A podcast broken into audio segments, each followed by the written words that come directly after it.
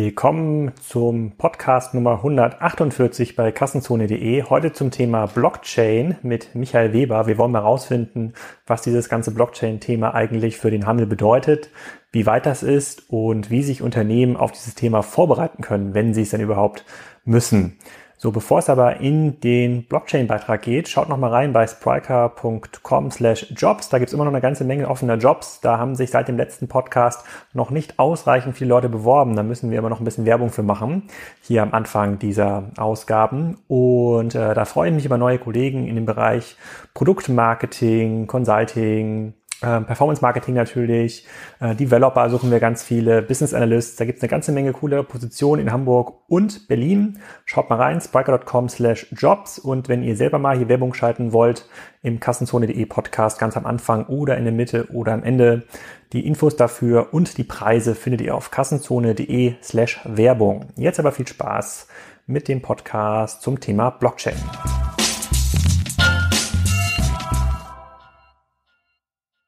Hallo Michael, willkommen zum Kassenzone.de Interview. Heute Ausgabe Nummer 147 oder Nummer 148 zum Thema Blockchain. Sag doch mal, wer du bist und was du machst. Ja, vielen Dank erstmal für die Einladung, Alex. Freue mich hier zu sein. Äh, Michael Weber war immer sehr zahlenfokussiert. Im Abi mochte ich sogar grafische Taschenrechner ähm, und Mathe tatsächlich. Bin dann ins Investmentbanking gegangen in London nach der Uni. Ähm, habe das ein paar Jahre gemacht, dann bei Abato etwas Commerce Experience gesammelt. Danach hier in Berlin 2014 mein eigenes Unternehmen aufgebaut, fokussiert auf eine digitale Währung, allerdings eher im Loyalty Space, äh, nicht so sehr anarchistisch, wie das bei Bitcoin und den anderen der Fall ist. Und aktuell arbeite ich bei einer Schweizer Insurtech-Firma. Sehr cool. Ähm, da heute geht es ja darum, herauszufinden, was diese ganze Blockchain-Technologie grundsätzlich für den Handel oder handelsnahe Industrien bedeuten kann. Da gibt es ja einen enormen Hype in den letzten Wochen, Monaten, teilweise so zwei, drei, äh, zwei, drei Jahren. Ähm, und äh, das meiste zum Thema Blockchain hört man natürlich von Bitcoin und jetzt von weiteren Währungen wie Ethereum und anderen. Ähm, Jetzt wollen wir mal uns den ganzen Sachen so ein bisschen nähern, damit der klassische Kassenzone-Leser und Hörer das auch besser verstehen kann, was das eigentlich für sein Handelsgeschäft äh, bedeuten kann. Vielleicht ähm, fangen wir mal so ein bisschen mit den Basics an, auch wenn man das schon oft gelesen oder vielleicht gehört hat, fällt es den meisten Menschen schwer zu erklären, was Blockchain eigentlich ist. Ich habe mich hier im Vorfeld vom Interview noch mal so ein bisschen belesen und da ging's, ähm, da wurde es eigentlich so ganz kürze beschrieben, dass es ein offen einsehbares Transaktionsbuch, ja, was auf jedem Rechner im beteiligten Netzwerk abgespeichert wird, ne, sozusagen jede Transaktion hinterlegt wird. Man braucht also keine zentrale Stelle mehr, die irgendwas cleared. Das ist so ein bisschen die Kurzerklärung von der Blockchain-Technologie gewesen. Würdest du das auch so erklären oder gibt es noch einen besseren ich Zugang? Ich würde sagen, das ist ein Teil der Erklärung. Ähm, ein anderer Teil ist allerdings auch noch die Verifikation ähm, der Identitäten äh, und auch der Konten der einzelnen Nutzer. Ich vergleiche das immer gerne mit einem virtuellen Handschlag zwischen zwei Personen. Von dem Handschlag wird ein Beweisbild gemacht, um die ganze Welt verteilt. Äh, die unterschiedlichen Personen, die das bekommen, schauen sich das an, speichern das bei sich, klären das dann auch zwischeneinander ab, ähm, zwischen den unterschiedlichen Personen. Und wenn diese ganzen Personen, die das dezentral verwalten, auch tatsächlich das Okay geben, äh, findet die Transaktion auch statt. Und diese ganzen kleinen Transaktionen werden dann in Blöcke gepackt. Ähm, wenn die Transaktionen tatsächlich durchgegangen sind, wird das gespeichert bei allen dezentralen Parteien. Ähm, und diese ganzen Blöcke dann zusammengereiht sind im Endeffekt die Blockchain, was dann eben dieser trans äh, transparente Transaktionsledger ist, den du eben auch benannt hattest.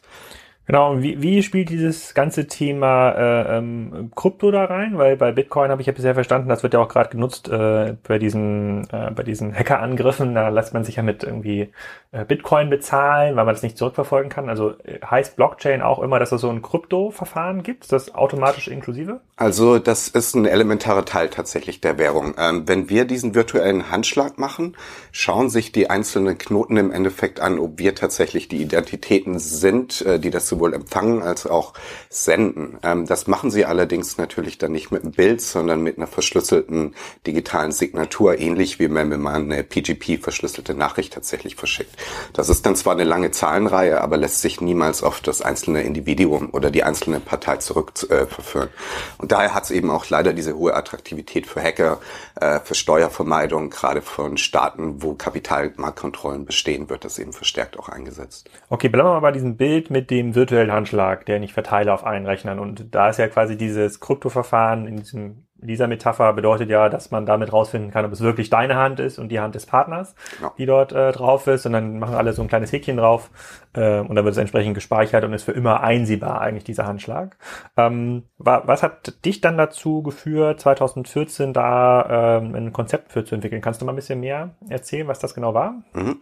Ähm, ich fand die Währung schon spannend. Die kam ja hoch 2008, äh, Blockchain sowohl als Bitcoin eigentlich zu Hochzeiten der Finanzkrise. Da saß ich noch in London. Ähm, ich fand es spannend, im Endeffekt eine Möglichkeit zu haben, der Zentralbank abzuschaffen, äh, staatliche Kontrollen tatsächlich auch aufs Währungssystem so ein bisschen zu eliminieren und das in die Hände der Leute zu legen, im Endeffekt in die Hände der Bevölkerung. Äh, dass das Konzept äh, viele ja, Gefahrenpotenziale hat, mit Staaten anzuecken oder mit ein bisschen mächtigeren Institutionen, fand ich auch spannend. Und es war was, wo ich mich draufstürzen wollte, weil ich sah, ähm, die Zukunft irgendwie von Geld wird sicher ein bisschen digitaler aussehen. Auch die Zukunft von Settlement ähm, im Industriebereich, der seit 20 Jahren im Endeffekt gleich aussieht, wird dadurch im Endeffekt, wie man so schön sagt, immer disrupted und zwar elementar.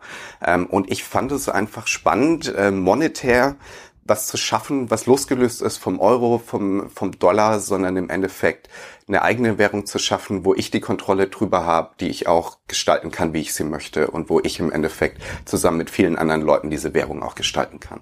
Okay, das war ja auch so ein bisschen die Motivation bei, bei Bitcoin als Währung selber. Aber du hast ja quasi ein, nicht, hast, war das eine Alternative zu Bitcoin, die du da geschaffen hast? Es ist nicht ganz so anarchistisch wie Bitcoin. Ähm, das bedeutet, ähm, das ist eine Währung, die entwickeln wir mit der HU und auch mit, zusammen mit der BaFin zusammen, die eigentlich eher so ein bisschen drauf setzt, regulatorisch konform zu sein. Also es gibt dann ein paar Möglichkeiten am Ende tatsächlich die Identität zu verifizieren, äh, wenn man in dieses Ding, wenn man in den Kreislauf reingeht. Das heißt, es löst diesen Kryptogedanken zum gewissen Maß aus und holt den Staat auch als Player wieder ein bisschen bisschen stärker damit rein. Ähm, Aber ist das nicht die Idee, diese zentralen Stellen rauszulassen, die erst diesen Vorteil der Blockchain erklären? Ähm, ist es ursprünglich an Blockchain und an Bitcoin absolut. Äh, der Trend geht da absolut so ein bisschen hin, dass es allerdings wieder zentralisiert wird. Microsoft hat angefangen mit Blockchain as a Service, was im Endeffekt diesen Gedanken ein bisschen ad absurdum führt, äh, was dezentrales zentral anzubieten. Auch ich bin davon überzeugt, dass das eigentlich so wie zu den Anfangszeiten des Internets war, äh, das noch sehr offen, sehr anarchistisch war, dann aber immer weiter zentralisiert wurde und auch weiter kommerzialisiert wurde.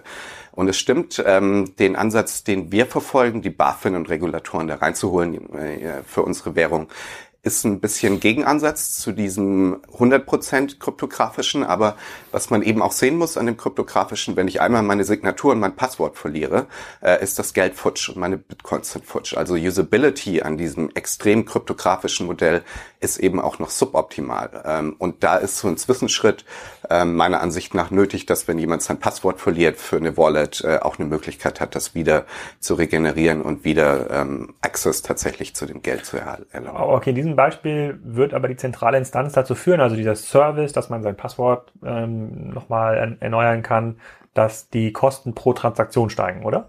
Es kommt, ähm, nein, durch Blockchain ist das tatsächlich, wie mein HU-Prof immer sagt, so ziemlich der schlankeste äh, Mechanismus, um Transaktionen durchzuführen und zu setteln, den man sich vorstellen kann. Also während es traditionell ja immer über Swift gesettelt wird ähm, und dann noch ein Mittelsmann eingestaltet ist, ist tatsächlich dadurch, dass die Transaktion von Peer zu Peer verfolgt, ähm, die Transaktion extrem schlank und diese durch eine zentrale Instanz ist nicht mehr nötig. Das ist erst nötig im Endeffekt, wenn ich auf diese Wallet äh, zugreifen will und hier tatsächlich wieder einen Zugriffsschlüssel haben will. Aber der Datenfluss passiert immer noch zwischen den zwei Instanzen und nicht durch eine zentrale Instanz der Transaktion. Okay, und wo siehst du das ganze Thema heute technisch und kommerziell? Also äh, ich, habe so ein bisschen das Gefühl, das war jetzt ähm, ja irgendwie so ein Nischenthema, so ein Spezialthema. Also äh, es gibt 100 Leute, die darüber reden, so, mhm. aber zwei meinen tatsächlich irgendwie am Ende des Tages und äh, vielleicht die, die investieren in, äh, in Bitcoin, die meisten machen das ja auch virtuell und haben gar nicht mehr eigene Bitcoins, sozusagen, sozusagen beteiligen sich quasi über Drittanbieter eigentlich daran. Ähm, da stellt sich für mich so die Frage, hm, wie viel Hype oder wie viel Wahrheit ist irgendwie dahinter. Wie siehst du das heute technisch? Du sagst, ein Problem ist, dass es sozusagen dieser 100% äh, anarchistische Ansatz, also dieser komplett dezentrale Ansatz, der führt zu ähm, dem kommerziellen Problem, dass die Nutzbarkeit äh, nicht gegeben ist oder die Nutzbarkeit nur für Experten eigentlich gegeben ist, die in der Lage sind, ihr Passwort zu speichern oder ihren Rechner vom Internet abzuklemmen oder gibt es irgendwie tausend Sachen, die man wahrscheinlich da äh, machen muss. Okay, das wäre so ein, ein Thema. Gibt es irgendwie noch, aber wo, wo ist da der Stand in Summe?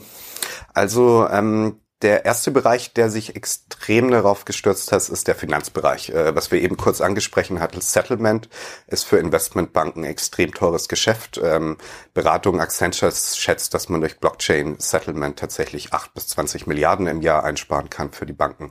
Insofern, global. Äh, global. Insofern haben die sich dann natürlich drauf gestürzt. Als allererstes sind dementsprechend auch schon am allerweitesten äh, JP Morgan hat mit Quorum ein sehr interessantes Projekt, das basiert auf Ethereum. Das ist eine andere alternative Digitalwährung, die neben dem reinen ähm, ja, Währungsgedanken tatsächlich auch eher einen Vertragsgedanken in der Blockchain implementiert.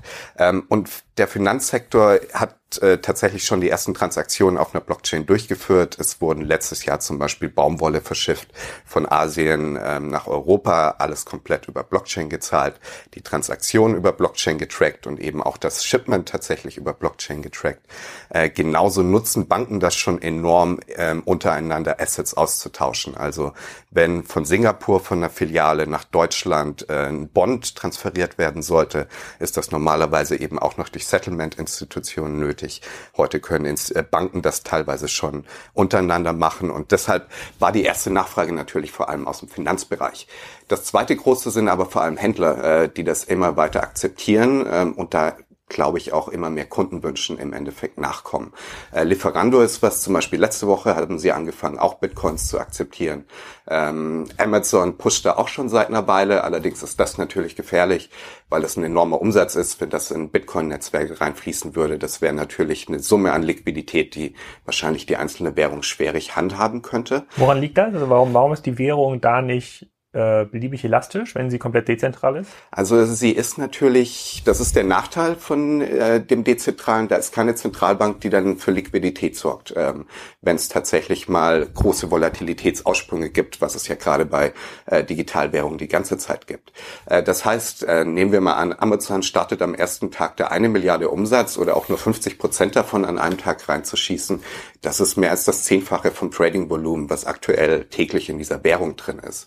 Das würde zu Preissprüngen führen, äh, die wahrscheinlich enorm wären und damit auch ähm, die Verlässlichkeit in die Währung wieder ganz schön stark unterminieren. Insofern warten wir immer noch sehr stark. Es wird darüber gemunkelt, dass Amazon mal eine eigene Digitalwährung machen will, um das eben mehr unter Kontrolle zu haben. Insofern die Händler tasten sich da immer weiter ran. Äh, der große Vorteil sind vor allem Transaktionskosten. Ähm, wir sitzen hier im Nordbahnhof, zum Beispiel ein Restaurant hier um die Ecke.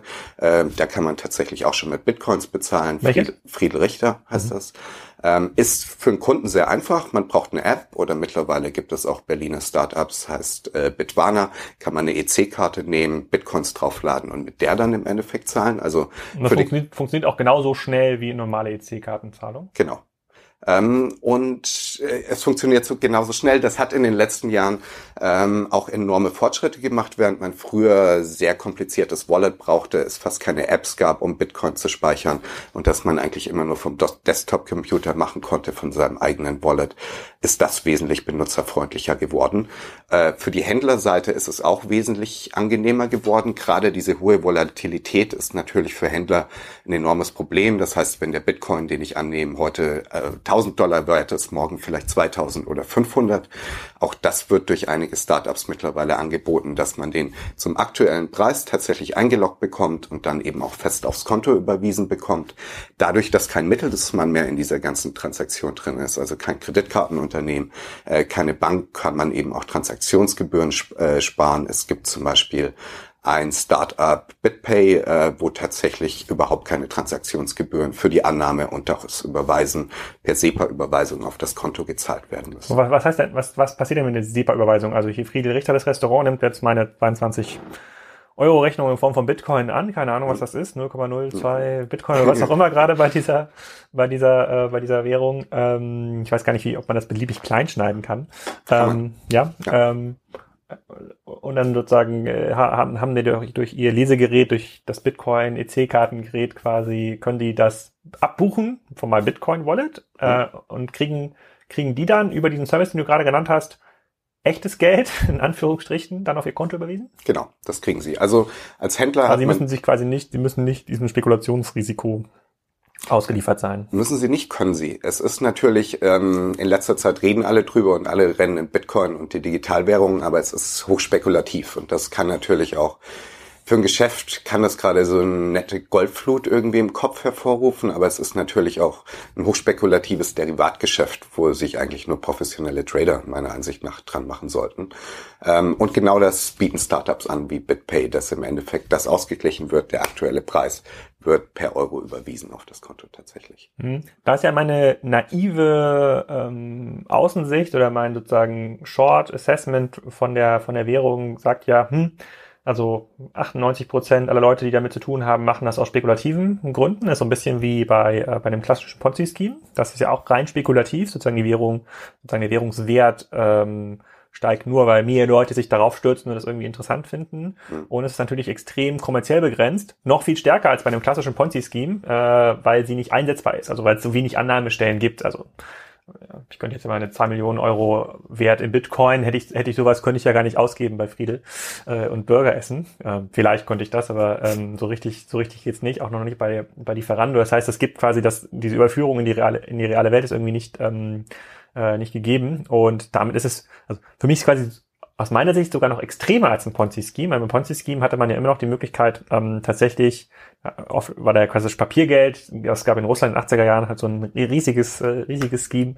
Ähm, da konntest du das Papiergeld immer noch gegen physische Güter tauschen und ähm, auch wenn du wahrgenommen hast als spekulatives, äh, als, äh, als spekulative Anlage, konnte man damit irgendwie ganz normal handeln. Das finde ich bei Bitcoin irgendwie noch extrem, ähm, extrem begrenzt. Auf der anderen Seite habe ich jetzt gehört oder gelesen, okay, dadurch, dass dieses Transaktionsvolumen in Bitcoin zum Beispiel sehr begrenzt ist, mhm. könnte das eher so eine Art ähm, Ersatzwährung sein, in der man Geld speichert, eher wie Gold, so eine Art Goldstandard, weil es ja auch ein begrenztes, ähm, begrenzte ähm, Anzahl von Bitcoins laut dem Algorithmus ja nur geben kann. Mhm. Ähm, wie, also dieser Vergleich mit dem Ponzi-Scheme, den sieht oder hört, liest man äh, relativ oft Vielleicht lese ich ihn noch oft, weil Facebook glaubt, dass ich das selber glaube und bietet mir dann entsprechende Artikel an. Aber ähm, wie, wie schätzt du das ein? Also wie spekulativ siehst du da den Status in diesem Währungsumfeld? Also ähm, ich sehe Bitcoin schon als extrem spekulativ genutzt, ähm, auch als tatsächlich sichere Anlage, um auf Deflation der Währung zu setzen. Wie du sagst, auf 21 Millionen ist das begrenzt. Was dann noch der Unterschied ist, äh, die Währung kann man eben endlos äh, zerteilen, was wir eben schon gesagt hatten.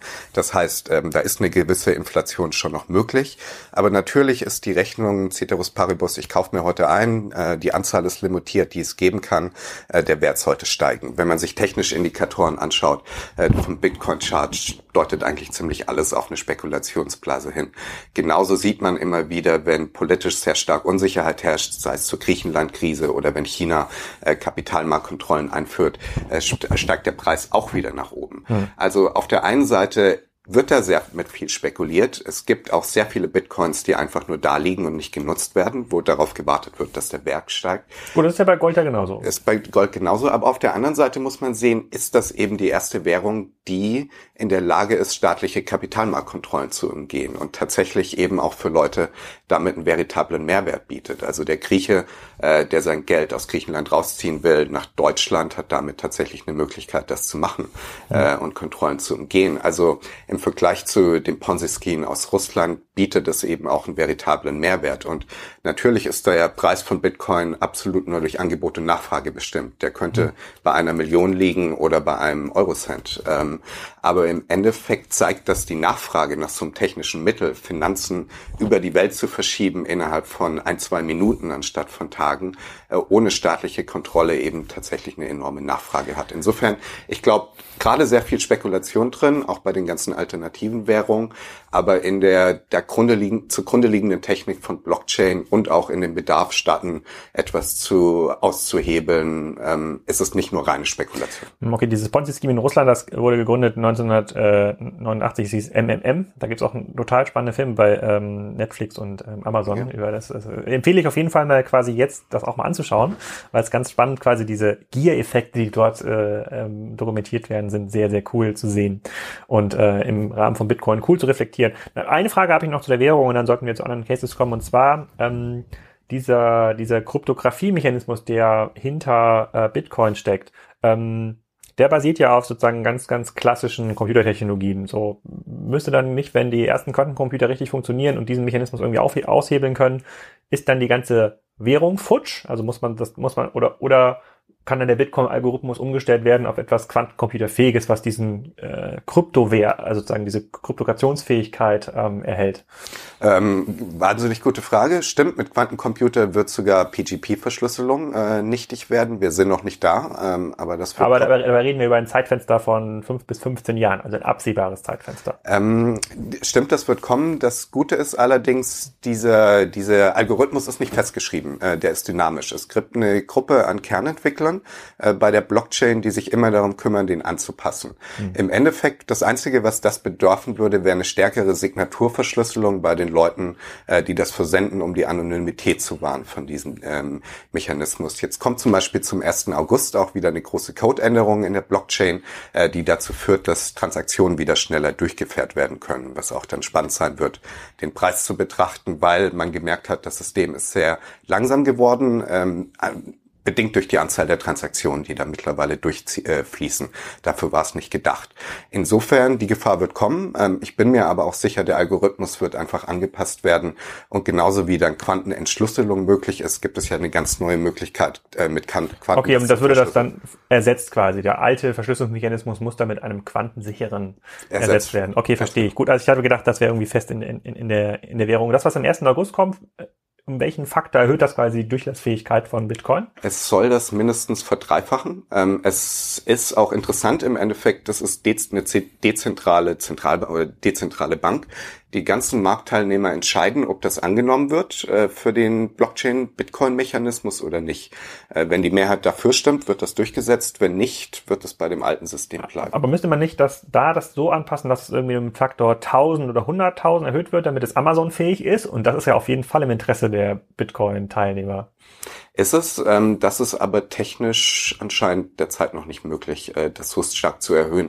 Äh, dazu wurden auch Alternativwährungen zu schaffen. Zum Beispiel Litecoin ist eine, die tatsächlich in der Lage ist, das im Sekunden, Millisekundenbruchteil umzusetzen im Vergleich zu Bitcoin, äh, wo das, wo die Anzahl der Knoten etwas stärker limitiert ist, die Rechenaufgabe wesentlich äh, schwieriger ist, um dieses Mining zu betreiben. Und es gibt Alternativwährungen, die, glaube ich, für so ein Amazon-Bezahlsystem äh, wesentlich wesentlich besser geeignet werden. Okay, sehr spannend. Dann versuchen wir uns mal äh, der Frage zu nähern, was das eigentlich für Handelsgeschäftsmodelle bedeutet. Das eine hast du ja gerade schon beschrieben, man kann als Händler oder als, als Dienstleister wie ein Lieferando oder als Restaurant kann man die Währung grundsätzlich annehmen. Das ändert dann erstmal nichts vom Geschäft. Das ist im Grunde erstmal eine weiteres äh, Häkchen neben PayPal, Amazon Payment, äh, Kreditkarte äh, mehr. Das ändert halt fundamental nichts am Geschäft.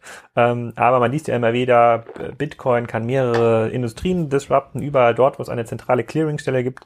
Ähm, die müssen sich Sorgen machen um Bitcoin. Und jetzt versuchen diese zentralen Clearingstellen, Versicherungen selber sowas zu lösen. Also so ein bisschen absurd, äh, aber sie müssen sich zumindest mit der Frage auseinandersetzen. Das finde ich schon okay.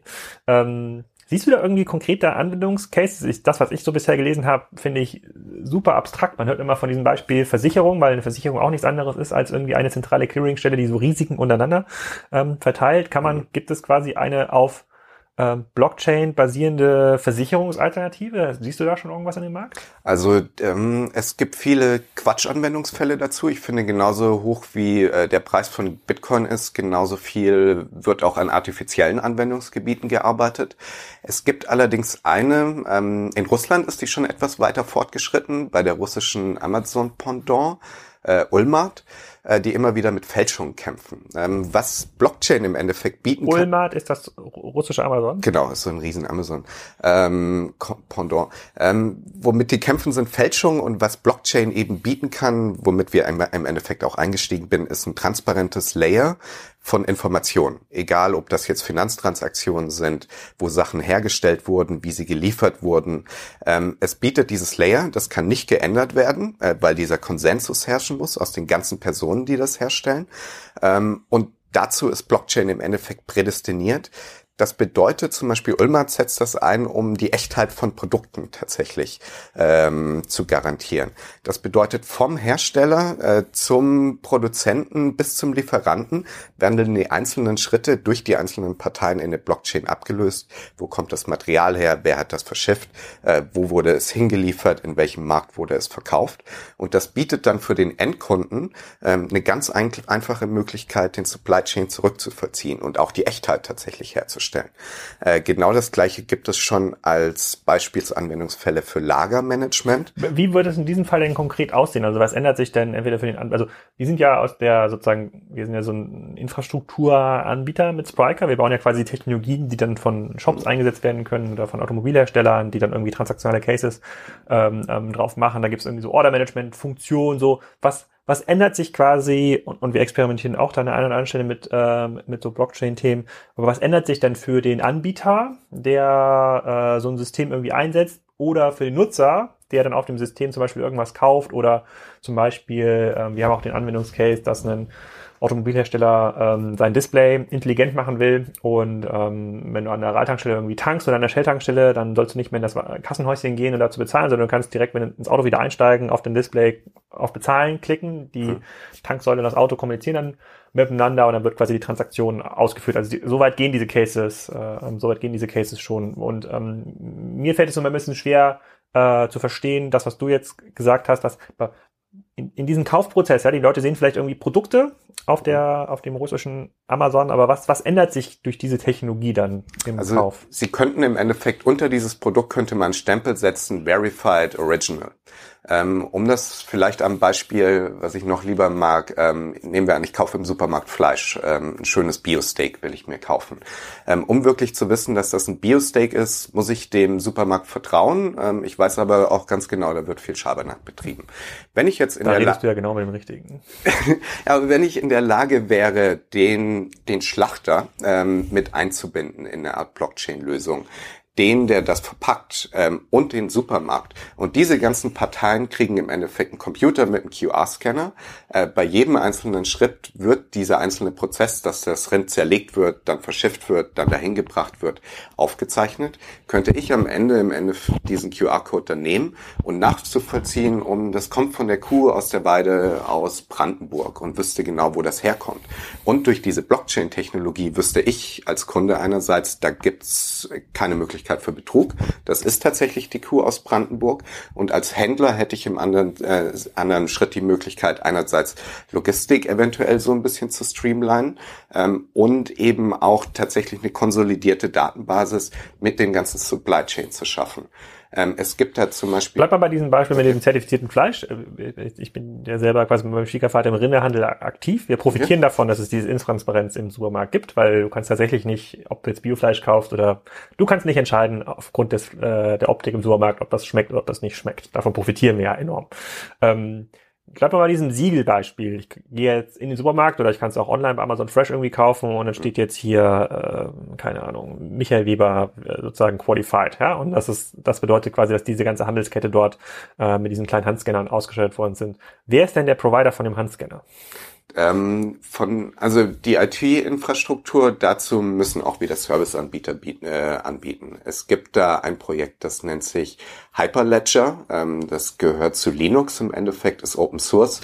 Das ist im Endeffekt eine Blockchain, wo man dann eine API schreiben müsste von diesem Handscanner, der den QR-Code einliest, den Blockchain in, die, in diese Chain reinsetzt ähm, und sich dann darum kümmert, dass diese ganzen Blocks, die ganzen Transaktions- oder Infofetzen eben wieder konsolidiert und, und, und wäre das dann quasi eine Blockchain, die sich nur um äh, ähm, Fleischqualität bei dieser Supermarktkette kümmert? Oder ist das vielleicht eine globale Blockchain, die auch dann Fleischqualitäten ähm, nicht nur von Rindfleisch, sondern auch von, keine Ahnung, Schwein, Schaf, auch in anderen Handelsketten äh, sich kümmern könnte? Oder wer denkt sich das denn aus? Also wer ist denn derjenige, der diese Blockchain überhaupt initial in den Markt einführt? Wer das, könnte das zum Beispiel ein Rewe machen? Das wäre ein Case für ein Rewe. Genau, das könnte ein Rewe machen. Ähm, alle Blockchains von Banken äh, oder auch anderen jetzt außerhalb, außerhalb der Währung sind auch sogenannte private Blockchains. Das bedeutet, wir beide könnten auch eine Blockchain aufsetzen mit unseren Handys ähm, und damit immer Transaktionen durchführen. Andere Leute könnten dann wahrscheinlich keinen Einblick haben.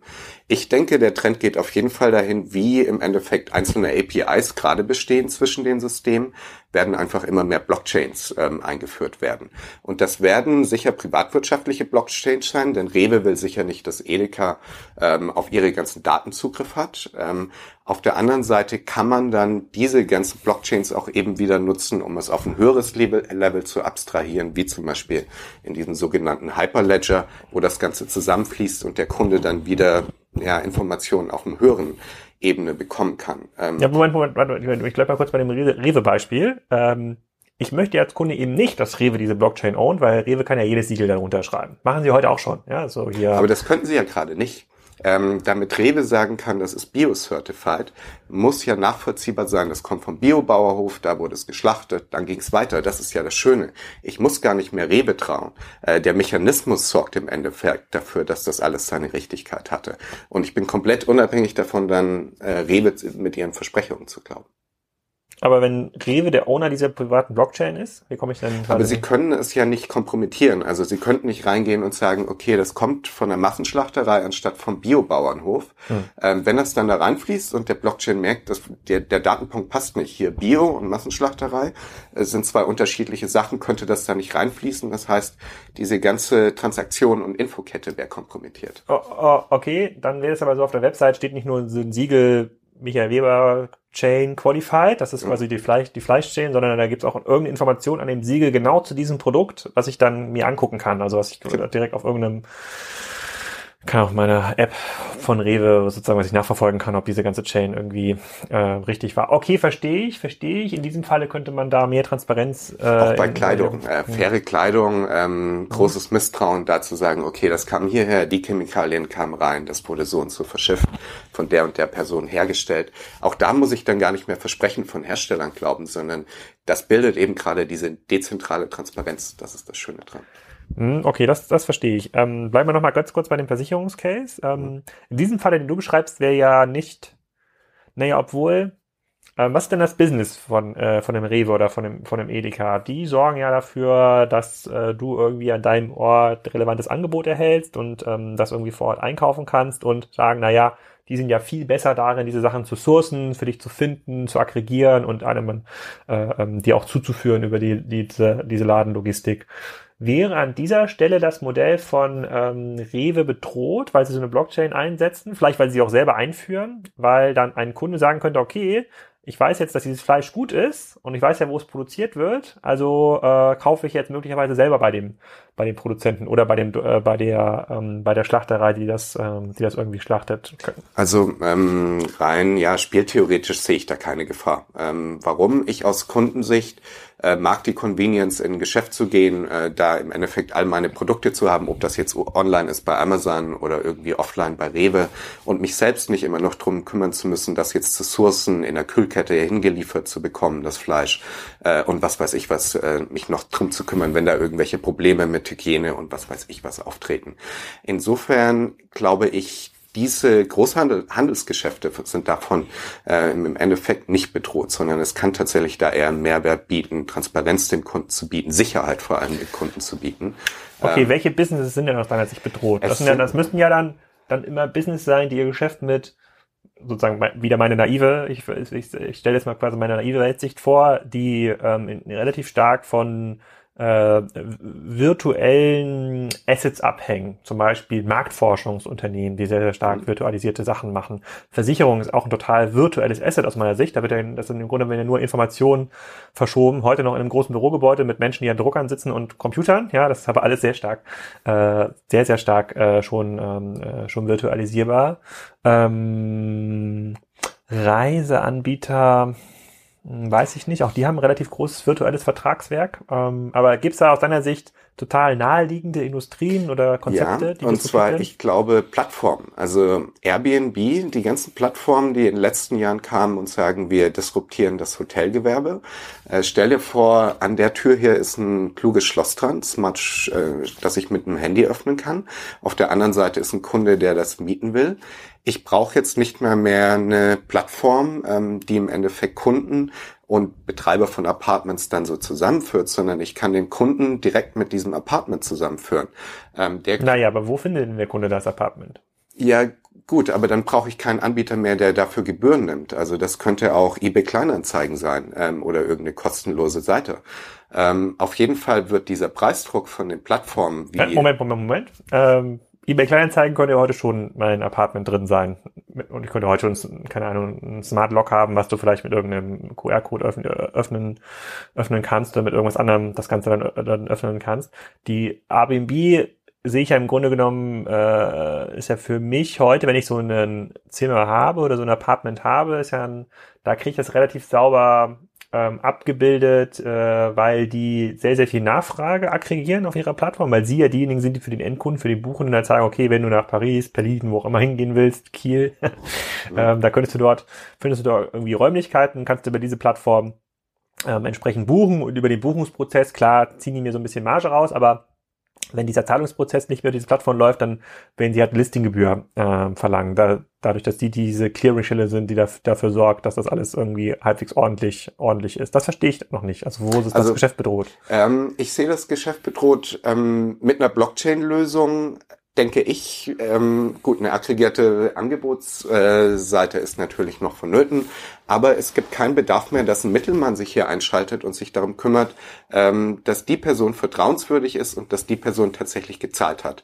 Ähm, und dass die beiden zusammenkommen und somit der eine den Schlüssel bekommt und der andere das Geld los wird. Mhm. Äh, da muss niemand mehr in der Mitte sein. Die können zu, direkt zusammenkommen, die Transaktion findet statt, der bekommt einen Code zum Öffnen der Türe.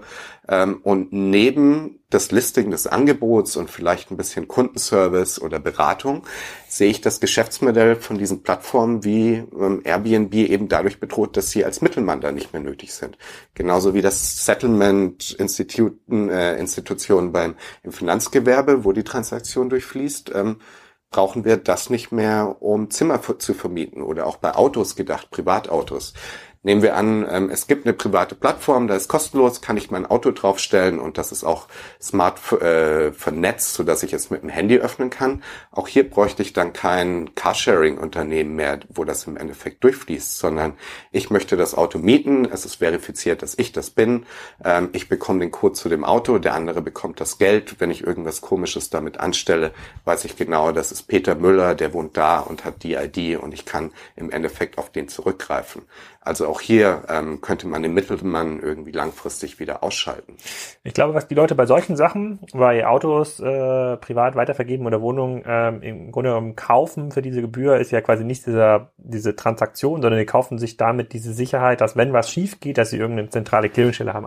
Wie eine Versicherung, die sich dann darum kümmert. Ne? Ich kann, ich kann A, B, B anrufen und sagen, mein Zimmer wurde verwüstet oder was hier los? Und da gibt's noch jemanden, der das Ganze dann irgendwie ähm, zahlt oder sich darum kümmert, im Autofall ähm, das Thema Versicherung irgendwie regelt weil das ist für den Anbieter eines Autos, einer Wohnung wahrscheinlich ein sehr, sehr aufwendiger, sehr, sehr aufwendiger Case. Das ist für mich so ein Versicherungsfall.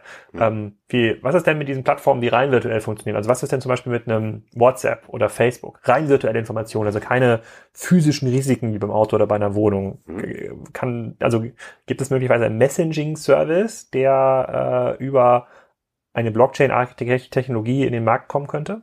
Ähm, gibt es tatsächlich schon einen, heißt Channels, der macht im Endeffekt genau das gleiche wie bei den anderen. Er schmeißt den Mittelmann raus, beziehungsweise einen zentralen Server.